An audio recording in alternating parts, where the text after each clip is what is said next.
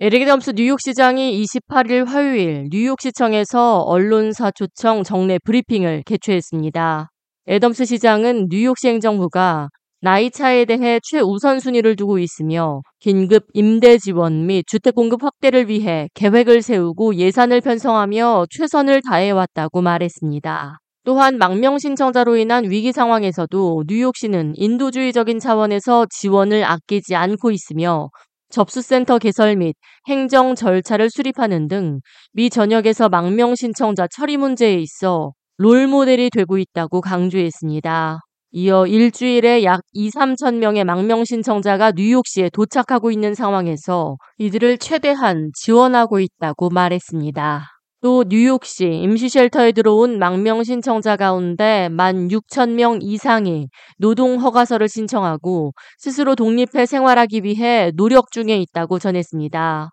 이어 뉴요커들이 납세자 입장에서 분노하고 있음을 잘 알고 있다며 망명 신청자 지원 문제로 인해 교육과 노인, 복지, 위생국, 뉴욕시경 지원 계획 예산이 대규모로 삭감될 수밖에 없었다며 이를 지켜보는 뉴요커들의 분노를 이해한다고 말했습니다. And I, I am saying to New Yorkers, I join your anger. And that's the children, older adults, our infrastructure, keep our streets clean. That's the budget we passed, is dealing with the asylum seekers that our city is facing and state that New York does not deserve this.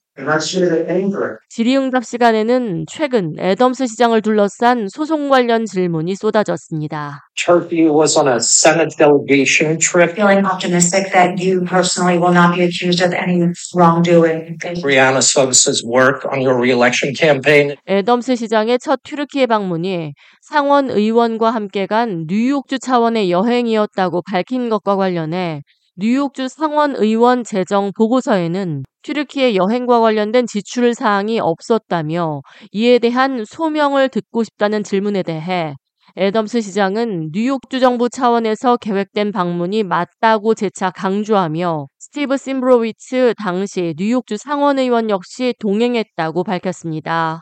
또 튀르키예 정부로부터 불법 선거 자금을 모금한 것과 관련해 FBI의 수사를 받고 있는 브레아나 석스의 거취에 대한 질문에 대해서는 현재 그녀는 더 이상 자신의 선거 자금 모금 책임자 역할을 하지 않고 있다고 말했습니다. 이번 브리핑 질의응답 시간에 가장 뜨거웠던 이슈는 바로 소방 화재 점검에 있어 뉴욕시 우선순위 리스트가 있었냐는 것이었습니다. 애덤스 시장이 뉴욕 시장으로 당선되기 전인 2021년 당시 소방국장에게 전화해 맨해튼 튀르키예 총영사관 건물의 사용 허가를 내주라고 요청했고 애덤스 당시 후보의 전화 이후 튀르키예 정부는 소방 안전상 다수의 결함이 있었음에도 불구하고 이 건물의 임시 사용 허가를 받았던 것으로 확인됐습니다. 이와 관련해 지난주 뉴욕시 소방국 화재 예방국장을 역임한 조셉 자딘과 일부 뉴욕시 소방대원들이 FBI의 뉴욕시 화재 점검 과정에 Deputy Mayor for Operations 일명 DMO라고 불리는 특별 리스트가 있었으며 해당 리스트에 있는 작업들은 신청 순서와 무관하게 패스트 트랙으로 처리됐다고 진술한 것으로 전해집니다.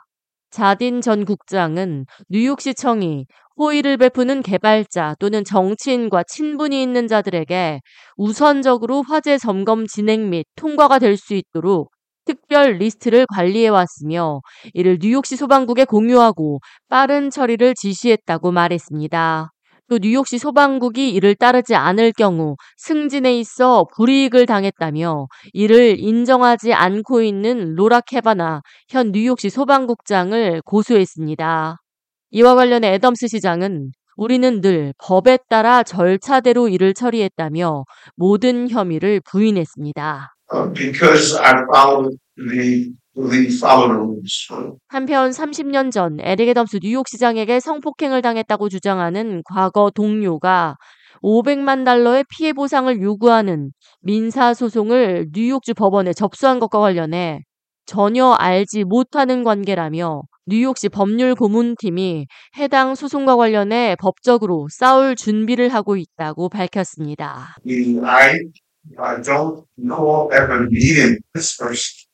K-Radio 이하예입니다.